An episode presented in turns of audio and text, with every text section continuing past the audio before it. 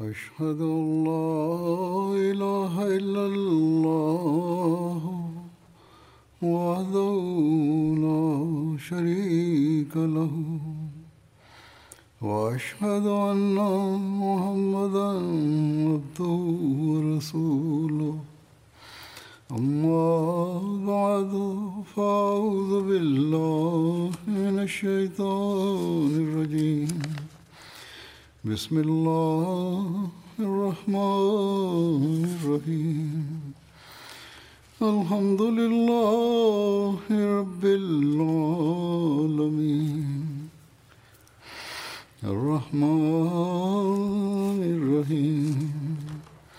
مالك يوم الدين.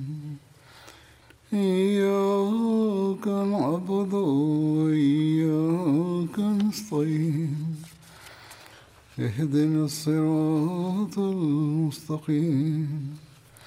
صراط الذين أنعمت عليهم. غير المغضوب عليهم ولا الضالين. Mwenyezi mungu amsaidie sana anasema. Naendelea kueleza daraja cheo na sifa za kurani tukufu tangu wiki chache zilizopita akieleza ufafanuzi wa jambo hili ya kwamba kwa mujibu wa kurani tukufu dini ina daraja gani na ina mamlaka gani juu ya maumbile ya binadamu na inayotakiwa kuwepo hatmasihi maud alah ssalam anasema ya kwamba swali hili ya kuwa dini ina mamlaka gani juu ya maumbile ya binadamu injili haikutoa jibu lake lolote kwani injili imekuwa mbali na njia za hikima lakini kurani tukufu kwa maelezo mapana na marefu inatatua swala hili mara kwa mara ya kwamba hii si kazi ya dini ya kwamba ibadilishe maumbile ya asili ya binadamu? Na mbwa mwitu imwonyeshe katika sura ya mbuzi?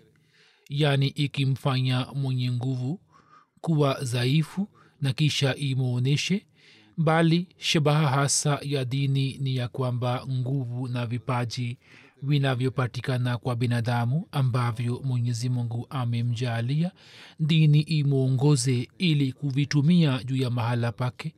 Dini haina mamlaka na hiari ya kubadilisha nguvu fulani ya asili isipokuwa ina mamlaka na hiari ya kuwa imwongoze mwanadamu ili kuitumia juu ya mahala pake na isisisitize juu ya nguvu moja tu maslan huruma au msamaha bali kwa ajili ya kuzitumia nguvu zote imfanyie wasia imnasihi.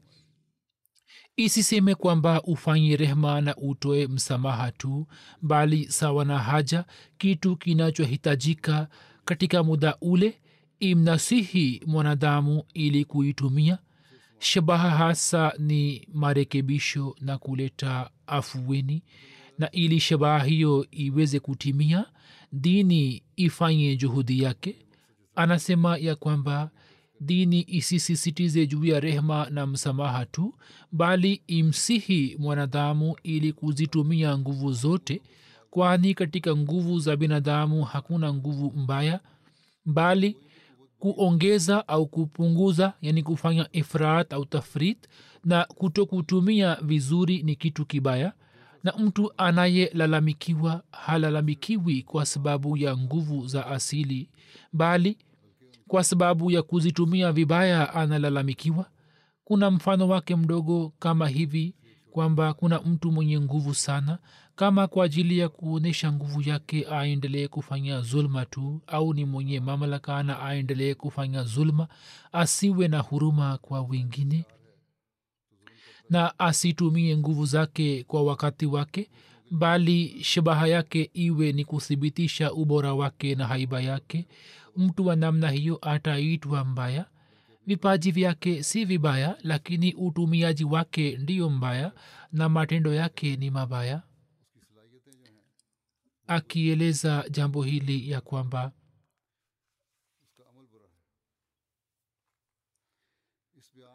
shabaha ya ujio wa hatmasihe maudalahsatu wassalam ni kuthibitisha ukweli wa kurani tukufu na kuusimamisha.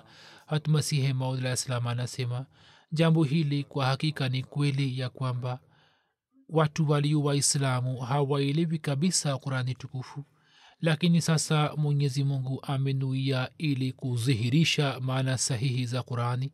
Ndiyo maana mwenyezi mungu amenituma nami kwa ufunuo na wahyi wake naielewa kurani tukufu. Kurani tukufu ina mafundisho ambayo shutuma yoyote haiwezi kuja juu yake na yamejaa na mambo yenye akili mpaka mwana falsafa pia hawezi kupata nafasi ya kuyapinga kisha akieleza utukufu wa qurani tukufu ana isihi jumuiya mufanye tafakur juu ya qurani tukufu. Humo kila kitu kinapatikana. Kuna maelezo ya mema na mabaya na ni habari za siku za usoni na kadhalik. Mwelewe vizuri ya kuwa qurani inaeleza dini isiyoweza kupingika kwani hiyo inatoa baraka na matunda yake katika injili dini haikuelezwa kwa ukamilifu wake. Mafundisho yake kama yanaendana na zama zile labda yataendana lakini hayaendani na kila hali ya zama katika zama ambamo hat isa alikuja mafundisho yake yalikuwa sawa na wakati ule tu lakini huu ni ufahari wa kurani tukufu pekee ya kwamba mwenyezi mungu ameeleza humo tiba ya kila ugonjwa na ameelea viungo vyote na ubaya aliudhihirisha pia ametuambia njia ya kuondoa ndiyo maana mwendelee kusoma kurani tukufu na mwendelee kufanya dua na mufanye juhudi ili maisha yenu yaendane na mafundisho ya kurani tukufu. Akituelekeza juu ya kufanya tafakur katika kurani tukufu anasema zaidi ya kwamba ni bora kujiepusha na desturi na bidhaa la sivyo polepole yanaanza kutokea mabadiliko katika sheria. Njia iliyo bora ni hii ya kwamba muda anaotaka kutumia katika kusoma wazifa fulani muda hizi au muda huo huo autumie katika kusoma qurani watu wanatamani kwamba waambiwe jambo fulani dogo au wazifa ili watumie muda wao katika kusoma. Hapana. Bali mutumie muda huo katika kutafakari juu ya qurani tukufu. Baadhi ya watu wanaendelea kutumia muda wao katika kusoma wazifa mbalimbali mbali tu yani maneno mbalimbali na wengine wanakuwa hawajui maana ya yale wasomayo ilhali wanafahamu kwamba hii ndiyo njia pekee ya kuboresha hali yao ya kiroho. Hatmasihi moda anasema kwamba badala yake muda huo muutumie katika kutafakari juu ya kurani tukufu na hiyo ndiyo njia bora zaidi. Na kwa njia hiyo mnaweza kupata maendeleo ya kiroho. Kwa waislamu wasiokuwa wanajumuia bidhaa nyingi zimepatikana kwa njia hiyo lakini wapo wanajumuia pia ambao wamekuja chini ya athari yake. Hivyo yatupasa kuepukana nayo na tunatakiwa kusoma zaidi tafsiri na maelezo ya qurani tukufu. Wiki ijayo kuanzia alhamisi inshallah au kutoka jumatano katika maeneo mengine ramazan inaanza. Hivyo katika ramazan hii tunatakiwa kufanya juhudi makhsus ili kusoma na kufundisha wengine qurani tukufu hat masihi maud salam anasema moyo ukiwa mgumu njia ya kuulainisha ndiyo hii ya kwamba mtu asome qurani tukufu mara kwa mara. Pale ambapo kunakuwa na dawa huko moyo wa mumini pia unatamani kwamba rehema hiyo yeye apate. Mfano wa qurani tukufu ni kama bustani ambapo kutoka sehemu moja mtu anachanua maua ya aina moja kisha akienda mbele anachanua ua la aina nyingine basi anatakiwa kunufaika nayo sawa na hali yake. Alisema kwamba kwayo mtu anapata maendeleo ya kiroho. Mtu anapofuata amri zote za mwenyezi mungu amri alizotoa allah za kufanya mtu azifanye na yale ambayo allah amekataza ajitahidi kuepukana nayo aangalie na haya ndiyo maua ambayo mtu anayachanua kutoka bustani. Yeye alisema kwamba baadhi ya watu wamezidi kiasi kwamba katika dhana ya elimu yao wanasema kuhusu baadhi ya sura za kurani tukufu na ametoa mfano wa sura ya asin kuhusu sura hiyo wanasema kwamba musome kwa njia fulani ndipo mtapata baraka la sivyo hamtapata baraka. Mambo hayo ni kama kudai kuwa mungu basi sisi tunatakiwa kujiepusha na mambo ya namna hiyo. Akieleza ya kwamba kuepukana na qurani tukufu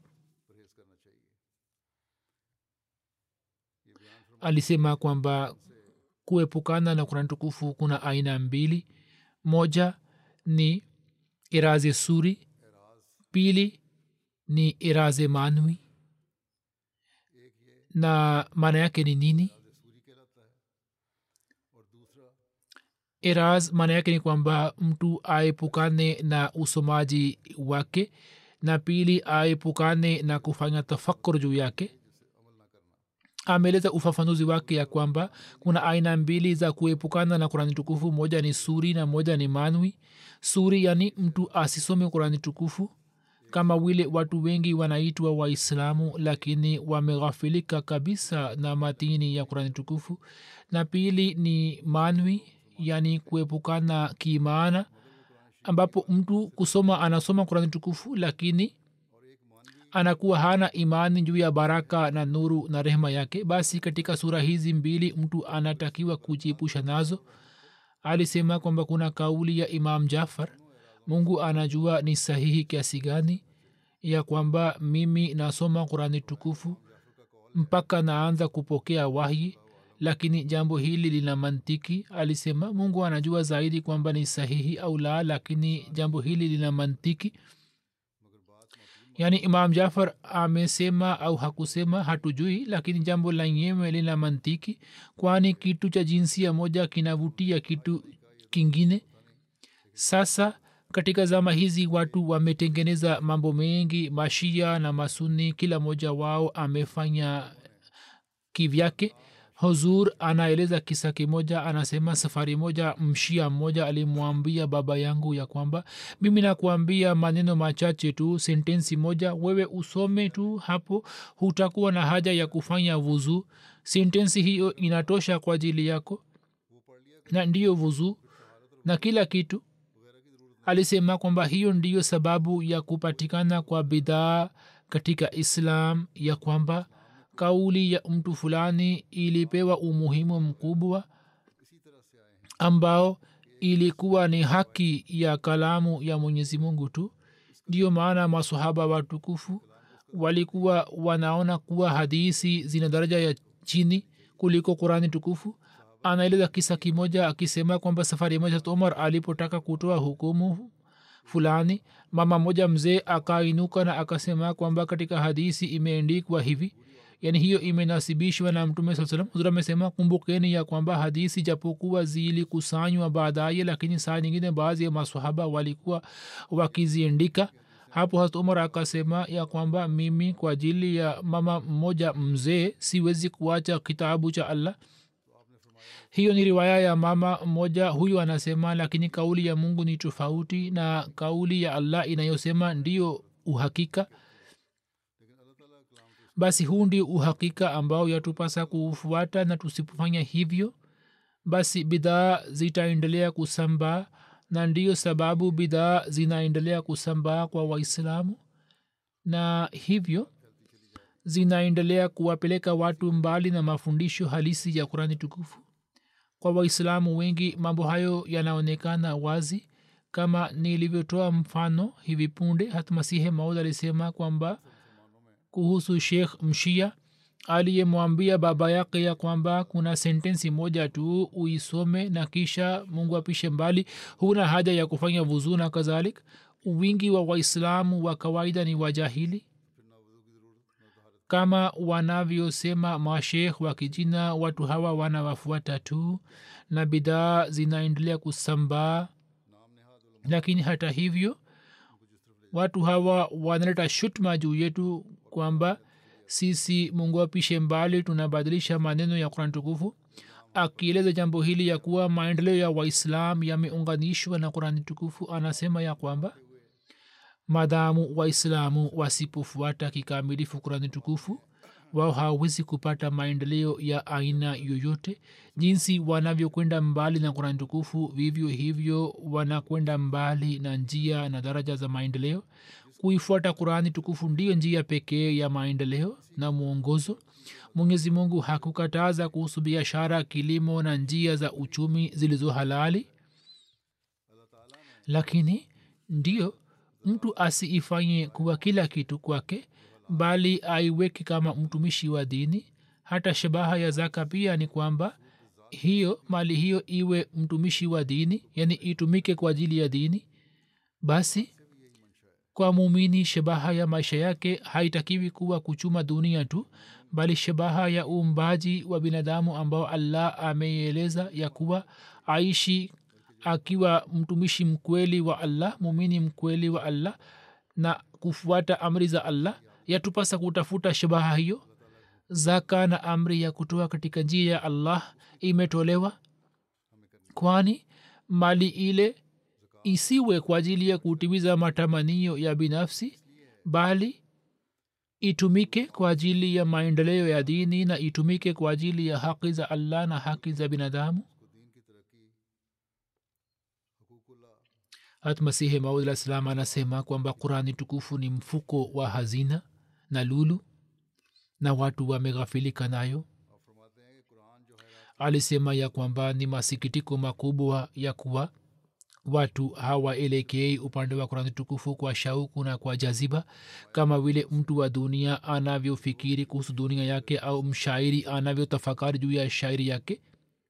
Watu hawatafakari juu ya kurani tukufu anasema ya kwamba katika batala kulikuwa na mshairi mmoja yeye alitunga ubeti mmoja katika lugha ya kiajemi ya kwamba sabaa sherminda me kardat baruwe gul niga kardan.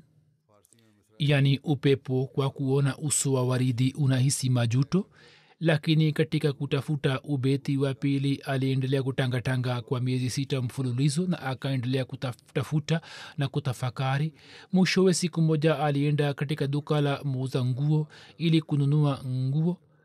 Mwanaduka akamtolea vitambaa vingi lakini ye hakupenda chochote. Hapo bila kununua chochote alipoinuka mwanaduka akakasirika juu yake mwenye duka akakasirika juu yake na akasema kwamba wewe umepoteza muda wangu na umenisumbua bure hapo mshairi huyo akapata ubeti wa pili na akatimiza shairi kama hivi saba शर्मिंदा मैं करदत बेरुए गुल निगाह करदन किरख्ते गुंचे रा व करद व नतवानिस्त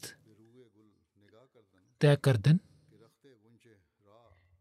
yani upepo kwa kuona uso wa waridi unahisi majuto kwani waridi imetoa harufu yake lakini hiyo haikuweza kuikusanya. Ye anasema kwamba juhudi ambayo mtu huyo alifanya kwa ajili ya kutafuta ubeti mmoja juhudi hiyo watu hawaifanyi ili kuelewa aya ya kurani tukufu. Alisema kwamba kurani tukufu ni mfuko wa lulu na watu wameghafilika nayo. Kisha alisema jinsi zinavyopatikana hekima na maarifa katika kurani tukufu hazipatikani katika taurati na injili. Kisha kurani tukufu haielezi mambo yote katika sura ya madai tu kama vile taurati na injili inavyodai bali kurani tukufu ina rangi ya kiistidlali yani ina rangi ya hoja na haielezi jambo lolote bila dalili iliyo imara fasaha na balagha ya qurani tukufu ina mvuto ndani yake na kama vile katika mafundisho yake kuna mantiki na kivutio vivyo hivyo hoja zake pia zina athari. Basi hakuna kitabu kinachoweza kushindana na kurani tukufu. Na alisema kwamba kama vile kurani tukufu ni bora kuliko vitabu vyote vivyo hivyo mtume salallahu wasalam daraja yake ni bora kuliko manabii wote.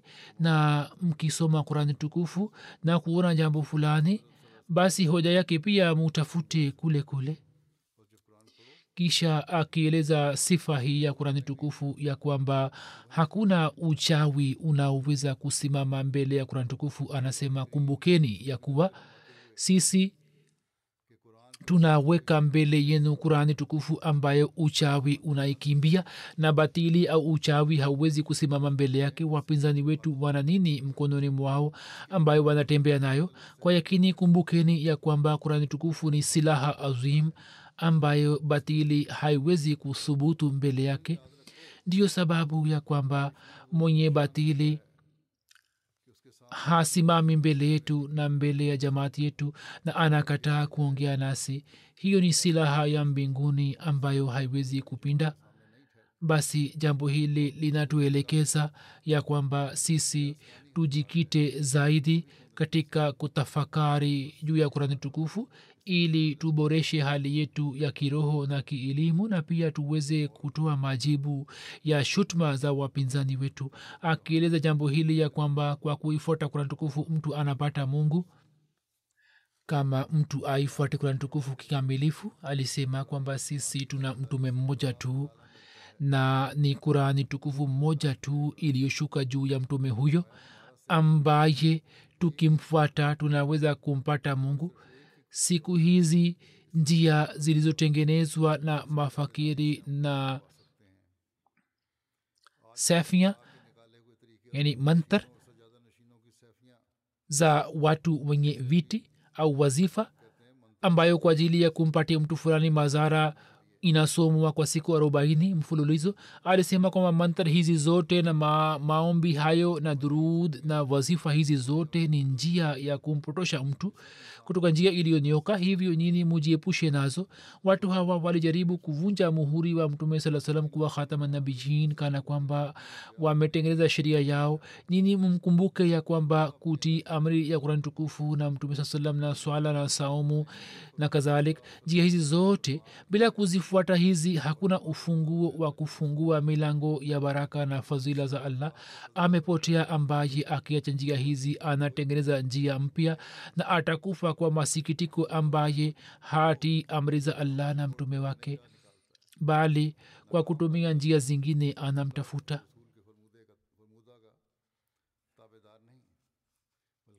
kuna sifa ya kurani tukufu aliyoieleza. Yeye ni ya kwamba kurani tukufu imefarazisha kumwamini mtume wa kila kaumu. Hivyo anasema ya kwamba qurani ni kitabu chenye heshima ambacho kiliweka msingi wa suluhu katika kaumu na kikakubali nabii wa kila kaumu. Na katika dunia nzima kurani tukufu ndiyo inayo ufahari huo ambayo kuhusu dunia imetupa mafundisho ya kwamba la nufariku baina ahadi minhum wanahnu lahu muslimun. Yani nyini e, eni waislamu. Museme kwamba sisi tunaamini manabii wote wa dunia na hatutofautishi baina yao. Kwamba baadhi tuwaamini na baadhi tuwakatae. Yeye alitoa changamoto ya kwamba kama kuna kitabu kingine chenye kuleta suluhu basi tajeni jina lake. Katika sifa za kurani tukufu kuna sifa nyingine ya kwamba utaratibu wa kizwahiri umezingatiwa humo. Kuhusu hiyo anasema kurani tukufu inazingatia sana utaratibu wa kizwahiri. Sehemu kubwa ya fasaha ya qurani tukufu inahusika nayo. Sababu yake ndiyo hii ya kwamba kuzingatia utaratibu ni sehemu ya balagha bali hiyo ndiyo balagha ya daraja ya juu ni sehemu ya balagha bali hiyo ndiyo balagha ya daraja ya juu ambayo ina hikima ndani yake. Mtu asiye na utaratibu katika maongezi yake hatuwezi kusema kwamba huyu ni mwenye fasaha na balagha. Na mwenye balagha ni yule ambaye mada anayoieleza inaendana na wakati na inakuwa na hadhi kamili na iwe fasaha yaani maneno mazuri yatumike ambayo yaweze kueleza maana nzuri na pia maneno yawe na utaratibu. Basi alisema kwamba mtu kama huyu hatuwezi kumwita kama baligh au fasi bali mtu asipoona utaratibu wowote wa aina hiyo ye anakuwa majnuni na mwenda wazimu. Kwani mtu ambaye maneno yake hayana utaratibu hisi zake pia hazina nizamu kama hana utaratibu hakuna utaratibu katika maneno yake ina maana yeye ni majnuni ni mwenda wazimu. Kisha kivipi inaweza kutokea ya kwamba kalamu tukufu ya allah ambayo ikidai kuwa na fasaha na balagha inaita kwa ajili ya aina zote za ukweli kalamu hiyo iwe chini ya daraja ya fasaha mpaka utaratibu wowote usipatikane ndani yake basi kurani tukufu ni kalamu ya allah na imejaa na fasaha na balagha. Hivyo haiwezekani kukosa utaratibu kama vile baadhi ya watu wanavyoleta shutuma juu yake. Akieleza miujiza miwili ya kurani tukufu anasema ya kwamba min ghairi ya kurani tukufu hakuna njia yoyote ya kupata nuru za mbinguni na mwenyezi mungu kwa shabaha hii ya kuwa tofauti ibaki tofauti ya kudumu baina ya haki na batili na katika zama yote uongo usiweze kushindana na ukweli. Ameujaalia umati wa muhammad miujiza hii miwili hadi kiama yani muujiza wa kalamu ya qurani tukufu na muujiza wa athari yake. Muujiza wa athari ya kalamu yani moja ni muujiza wa kitabu chenyewe na pili ni muujiza wa athari ya kalamu hiyo. Ni miujiza miwili ambayo dini zimeendelea kushindwa kupambana nayo tangu awali. Na kama ungekuwepo muujiza wa kalamu pekee na usingekuwepo muujiza wa athari yake hapo umati wa muhammad saa salam usingeweza kupata nuru ya imani. Kwani utakaso na heshima pekee haiwezi kufikia daraja ya muujiza mafundisho ya qurani yanaleta athari kama mtu ayafuate kwa kweli. Kisha kwa kuifuata kurani tukufu mtu anapata vokovu katika dunia hiyo hiyo anasema ya kwamba kurani tukufu ambayo ni njia hasa ya kumtii mtume salllahualhi wasallam ni kitabu ambacho kwa kukifuata katika dunia hihi zinapatikana alama za wokovu kwa binadamu kwani ndicho kitabu ambacho kwa kutumia njia zote mbili za zwahiri na batini kinafikisha nafsi yenye kasoro kwenye daraja kamili na kinamwokoa kutoka mashaka ya aina aina. Nafsi ambazo zina mapungufu. Kurani tukufu ina yaondoa mapungufu yao na kisha baada ya kuondoa mapungufu yao inawapeleka kwenye daraja za juu. Alisema kwamba kwa njia ya zwahiri maelezo yake yana haki na yamejaa maarifa. Yani maelezo yake yana haki na maarifa na yana mantiki. Na mashaka ambayo yanapatikana katika dunia ambayo yanamzuia mtu ili kumfikia kwa allah ambayo watu wakijiingiza ndani ya mashaka wanaendelea kugawanika katika makundi na mawazo ya aina aina yanaendelea kuingia mioyoni mwa watu waliopotea. Hayo yote yanakataliwa na maelezo ya kurani tukufu. Kuna hoja zilizo wazi na kurani tukufu inaeleza haki mpaka inaondoa mashaka yote. Sharti ni kwamba mtu aelewe na ili mtu aweze kuelewa wapo wenye kumwelewesha. Hivyo mtu ana haja ya kunufaika na maelezo yao na maongezi yao alisema kwamba mwanga na mafundisho ya kweli unaohitajika katika zama hizi ili kuondoa giza.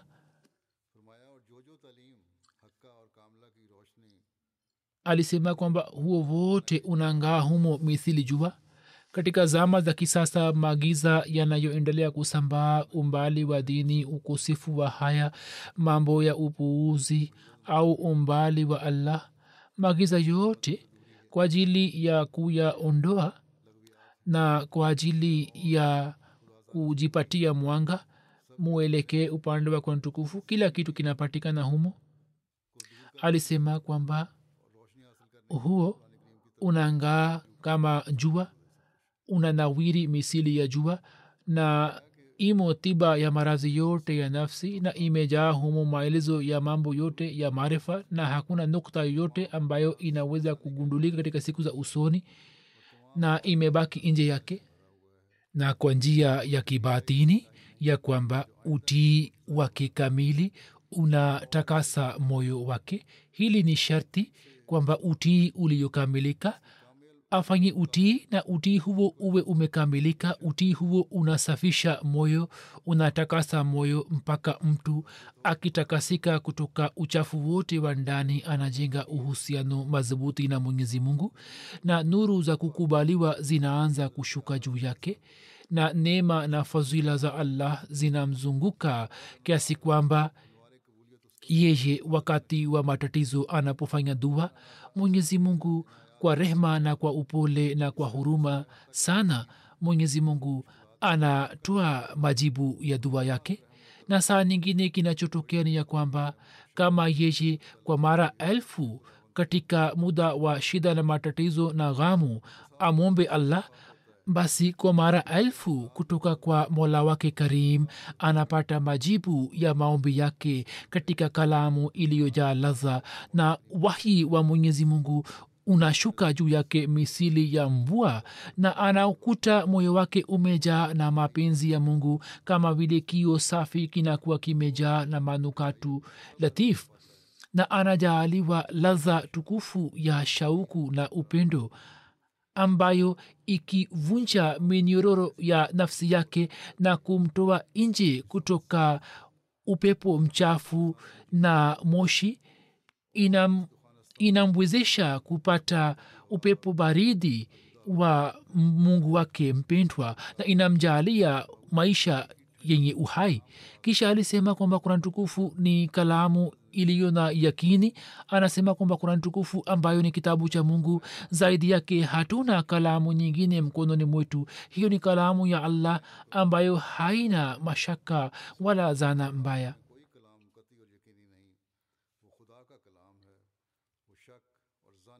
kisha akieleza jambo hili ya kwamba kurani tukufu imekuja kuunganisha kaumu zote za dunia anasema ya kwamba mwenyezi mungu kwanza aliutumia kila umati mfumo tofauti wa maisha na kisha alitaka kwamba kama vile mwenyezi mungu ni moja wao pia wawe mmoja. Kisha kwa ajili ya kukusanya zote akatuma kurani tukufu na akatoa taarifa kwamba zama inakaribia kuwadhia ambapo mungu atazifanya kaumu zote kuwa kaumu moja na atazifanya nchi zote kuwa nchi moja na atazifanya lugha zote kuwa lugha moja.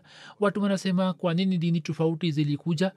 Zilikuja kwani wakati ule akili na hisia za kuelewa zilikuwa na mipaka katika zama za awali alituma madhabii tofauti kisha zama ikaja ambapo wote waliweza kukusanyika hapo akatuma kurani tukufu katika sura ya sheria kamili na akasema kwamba atazifanya nchi zote kuwa nchi moja na atazifanya lugha zote kuwa lugha moja.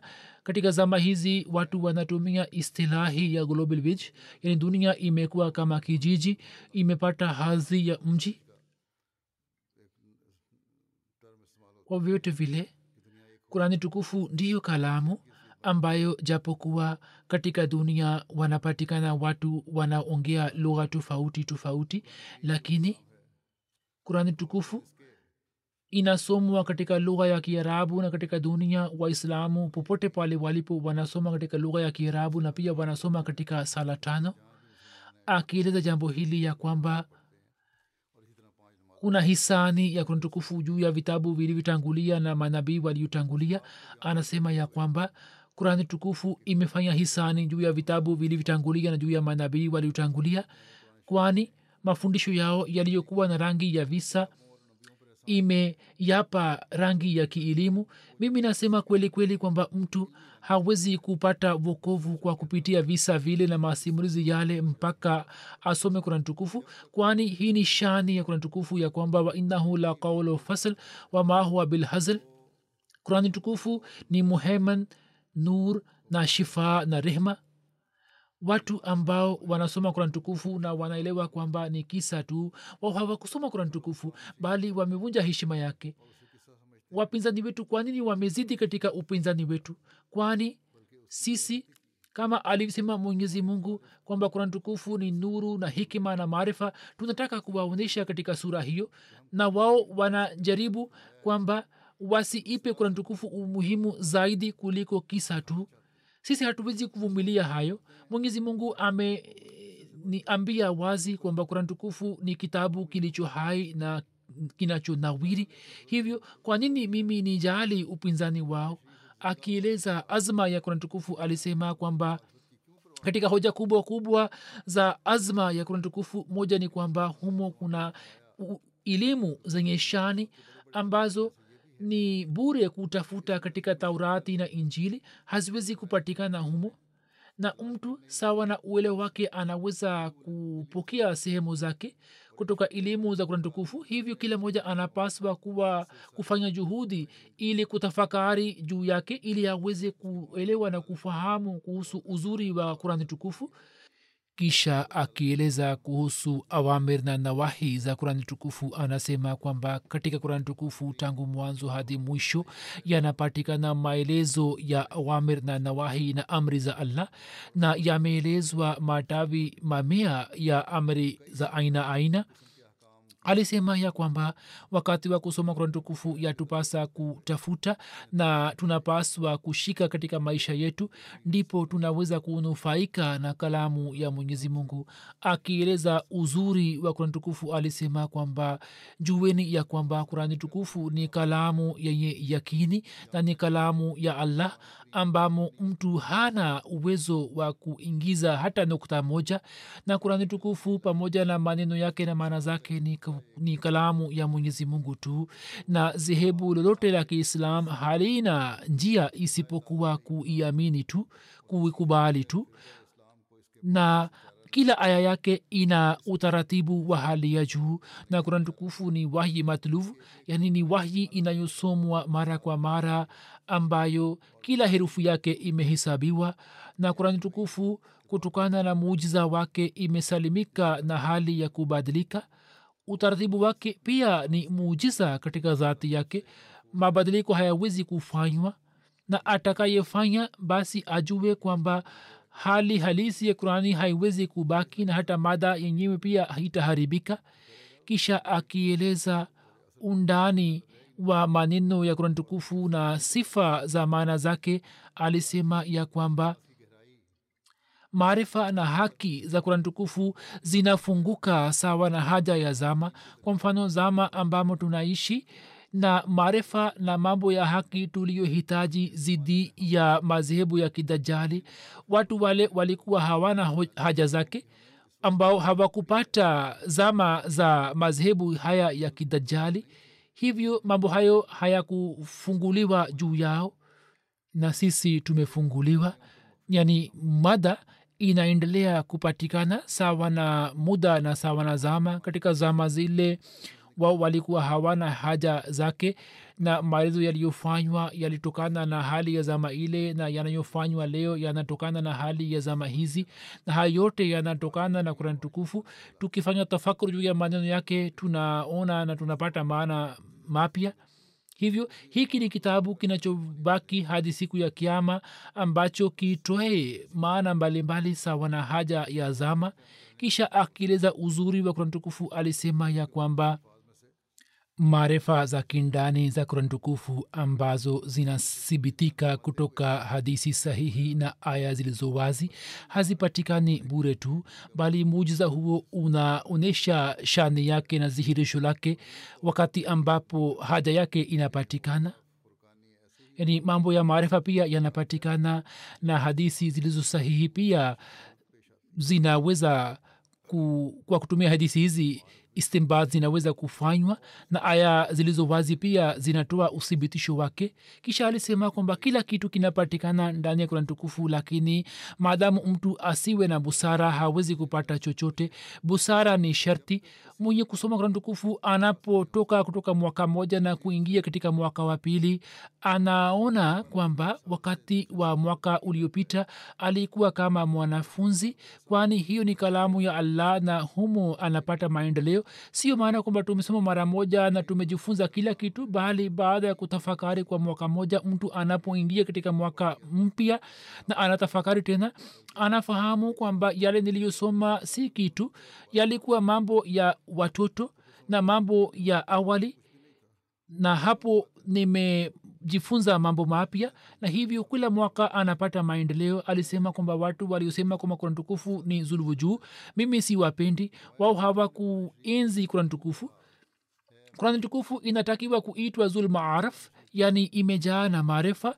Zipo maarifa na mambo mengi ya kimaarifa na kutoka kila sehemu maarifa na mambo ya maarifa yanatoka na nukta moja haivunji nukta nyingine yani inakuwa si yenye kubatilisha lakini kurani tukufu haina munasaba na tabia zilizo na hasira na kiniongo na zilizo tabia mbaya na kurani tukufu haifunguki juu yao bali inafunguka juu ya wale wanaotafakari na watu watukufu wanaokuja katika uhifadhi wa allah na wanafanya maombi ili wapate elimu.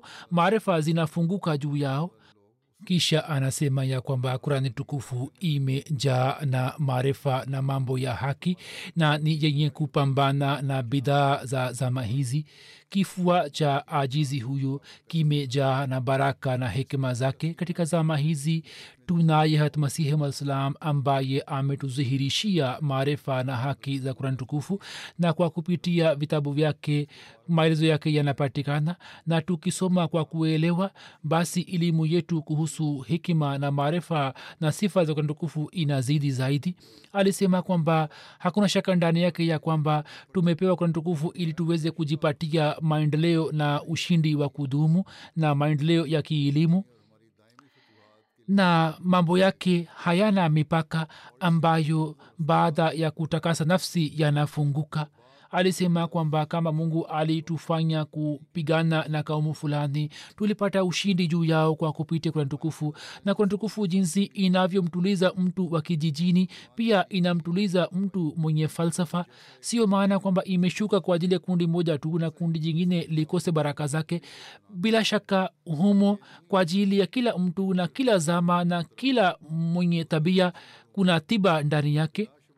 Na watu ambao si makusul khalkat na nakisul fitrat wao wanaamini juu ya azma ya kurani tukufu yaani watu ambao hawaelewi shabaha ya kuumbwa kwao au ni wana akili chini na badala ya kupata maendeleo wanaenda kwenye wanaingia kwenye maporomoko na hawana akili ya kiroho. Kurani tukufu haiwanufaishi watu wa namna hiyo lakini kama wao hawaingii kwenye kundi hilo basi kuamini juu ya azma ni kitu cha lazima kwa ajili yao na wao wanaamini na wananufaika na nuru zake. Alisema kwamba nimeambiwa ya kwamba mwenyezi mungu alimwambia ya kwamba katika miongozo yote mwongozo wa kurani tukufu ndio una daraja ya hali ya juu na umetakasika na mambo ya kibinadamu. Kisha alisema kwamba dini yangu ndiyo hii ya kwamba elimu ya kidunia jinsi zitakavyopata maendeleo azma ya mtukufu itastawi katika dunia. Hivyo wanaofanya tahkik katika mambo ya kidunia wanapaswa kunufaika na kurani tukufu na kwa fadhili ya allah. Wapo wengi ambao wanapata msaada kutoka kwake na wanapaswa kuthibitisha ubora wa kurani tukufu na dr. Salam pia aliendelea kufanya kazi juu ya kanuni hiyo hiyo. Kisha alisema ya kwamba kurani tukufu hakuna shaka ndani yake kwamba ina maarifa isiyo na mipaka na inaeleza mambo yote kuhusu haja za zama. Anasema kwamba maarifa na haki na hikima na balagha zote zinazopatikana katika kurani tukufu kwa daraja ya juu chio hicho hakipatikani kuhusu kitabu chochote kingine alisema kurani tukufu imetajwa na allah kwa jina la kher alisema kwamba wamayut alhikmata fakad utia khairan kasira hivyo kurani tukufu ni hazina za elimu na maarifa na mwenyezi mungu ametaja maarifa za kurani tukufu na elimu zake kwa jina la mali na baraka za dunia pia zinatokana nayo. Kisha akitoa onyo alisema kwamba kumbukeni ya kwamba mtu asiyeepukana na zambi ye atakufa na lazima atakufa. Mwenyezi mungu alituma manabii na mitume wake na pia alishusha kitabu chake cha mwisho kurani tukufu ili dunia isiangamie na sumu bali kutokana na athari zake iweze kusalimika. Hivyo kila ahmadia ana kazi hii kwamba pamoja na kujirekebisha hali yake ya nafsi sawa na mafundisho ya kurani pia aiambie dunia na awasalimishe kutoka maangamizo ya kidunia na kiroho. Kisha anasema kwamba mtume salallahu alehi wasalam ni khatamanabiyin na qurani tukufu ni khatamulkutub sasa hakuna kalema yoyote nyingine au sala inayoweza kutokea yale aliyosema mtume saa salam au alituonyesha kwa matendo yake na kila kitu kinachopatikana ndani ya kurani tukufu tukiyaacha hatuwezi kupata vukuvu atakayeacha ataingia katika jahannamu. Hii ndiyo dini yangu na itikadi yangu.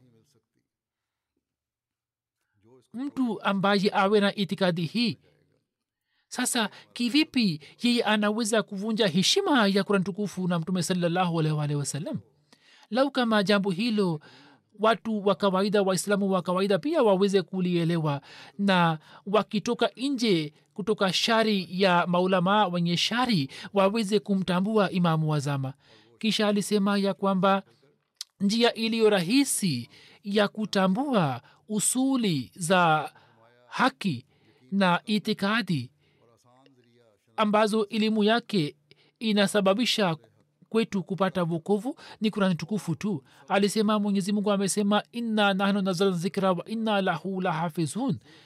Kwa yakini sisi tumeshusha kurani tukufu na sisi ndio tutakao ilinda yaani katika maana zake makosa yatakapofanywa basi kwa ajili ya kuyarekebisha maamuru wetu watakuja na sawa na ahadi hiyo mwenyezi mungu katika zama hizi alimtuma imamu wa zama hatmiza ghulam ahmad kadiani alahsatu wassalam. Kisha anasema ya kwamba mutafakari juu ya kauli hii ya mwenyezi mungu. Na angalieni kwamba zama ina hali gani. Watu wa dini zingine wakiwakamateni wanawaondoeni kutoka dini zenu na wanatumia mipango ya kidajali lakini nini yule aliyekuja kama masihi na mahdi nini mkimwita kwa jina la dajal mnajaribu kuipeleka dunia ya waislamu kwenda mbali naye. Alisema kwamba msifikiri kuhusu mimi. Msizani kwamba mimi nimekuja na nimefanya madai haya. Mwangalie zama zenyewe na mwangalie mwanzo wa karne na mashambulizi ya ndani na matendo ya ndani na mutafakari kwamba je kuna haja ya dajal katika zama hizi au kuna haja ya mahdi na masihi? Alisema ubaguzi ni balaa kubwa na wenye ubaguzi hawakumwamini mtume yeyote. Mwenyezi mungu awajali waislamu akili mpaka waelewe. Akieleza sifa za kurani tukufu alisema kwamba ndani ya kurani tukufu mambo mawili yamezingatiwa tangu mwanzo hadi mwisho. Moja sababu za kiakili na pili ushahidi wa ufunuo. Na mambo hayo yanapatikana ndani ya kurani tukufu misili ya mito ambayo yanaendana kwa pamoja na yanaleta athari juu ya mengine. Yaani vitu hivi vinaenda kwa pamoja na pia vinatiana athari. Alisema shabaha ya kurani tukufu ilikuwa hii kwamba iwafanye watu kuwa wanadamu na kutoka wanadamu iwafanye kuwa watu wenye hulka na kutoka watu wenye hulka iwafanye kuwa watu wenye kumtambua mungu. Na tunaona kwa waarabu shabaha hiyo ilipata kutimia na ikatimia kwa ukamilifu wake wote myahudi moja aliniambia kwamba mimi si muislamu lakini ni habari ya miaka michache iliyopita lakini namwamini mtume saa salam kuwa mtume.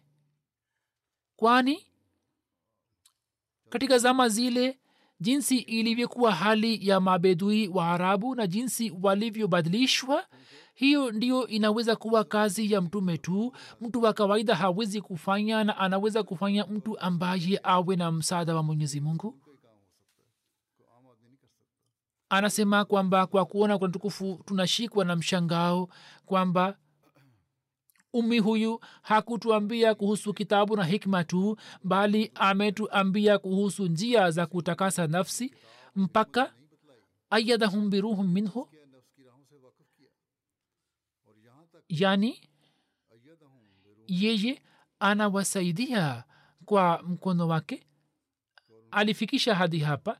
Angalieni na angalieni kwa jicho la makini ya kwamba kurani tukufu inamsaidia kila mwenye kutafuta maarifa na inamaliza kiu ya kila mwenye kutafuta ukweli anasema kwamba ijapokuwa kila ufunuo ulikuwa kwa ajili ya kuwawezesha watu kuwa na yakini lakini yakini ambayo kuna tukufu imeweka msingi wake imemaliza kila kitu.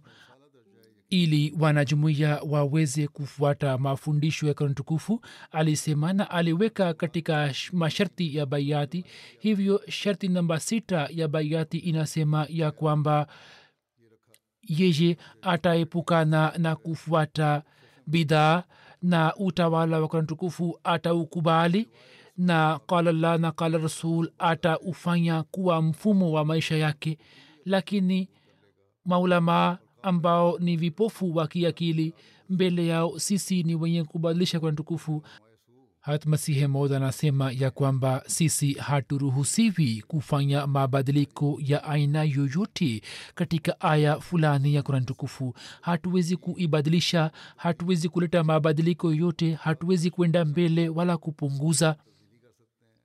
Yaani haturuhusiwi kutengeneza sentensi za aina yoyote isipokuwa katika sura hii ambapo mtume saa salam mwenyewe awe amefanya hivyo kama isibitike kwamba nabii saa salam amefanya hivi kisha mutuambie mutuambie kwamba kama awe amefanya hivyo na isibitike kwamba mtume saa salam mwenyewe amefanya mabadiliko fulani na isiposibitika basi hatuwezi kubadilisha utaratibu wa kurani tukufu na wala hatuwezi kuchanganya sentensi kutoka kwetu.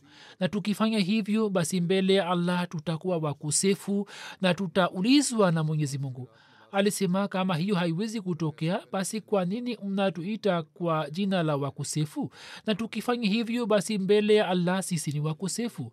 Basi hatmasihi molasatu wassalam pale alipokataa kuhusu swala hilo la kuleta mabadiliko ndani ya kurani tukufu na ametangaza wazi kwamba kama tukifanya hivyo basi tutakuwa wakosefu mbele ya allah na tutaulizwa na allah lakini wenye kuleta shutuma juu yetu watu hawa wanamfanya mkubwa kuliko wanawafanya wakubwa kuliko mwenyezi mungu.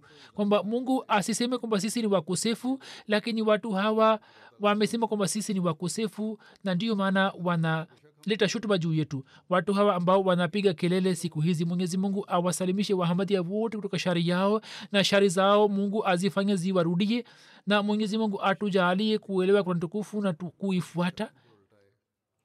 Kuhusu wahamadi wa pakistan na kuhusu hali halisi ya nchi mufanye dua kwa ajili ya pakistan.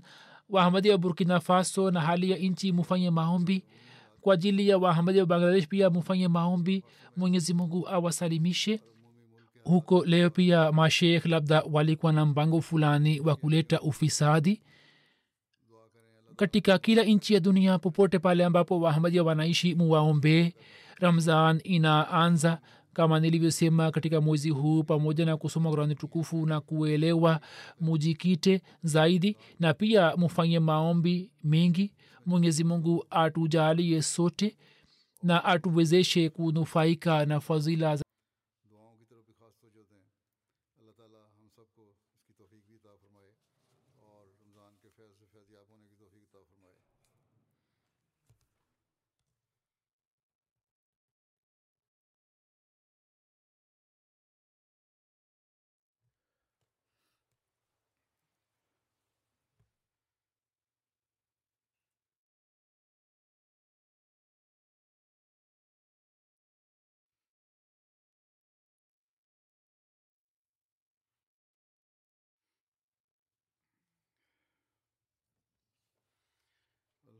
الله الحمد لله نحمده ونستعينه ونستغفره ونؤمن به ونتوكل عليه ونعوذ بالله من شرور أنفسنا ومن سيئات أعمالنا. من يهده الله فلا مضل له ومن يضلل فلا هادي له.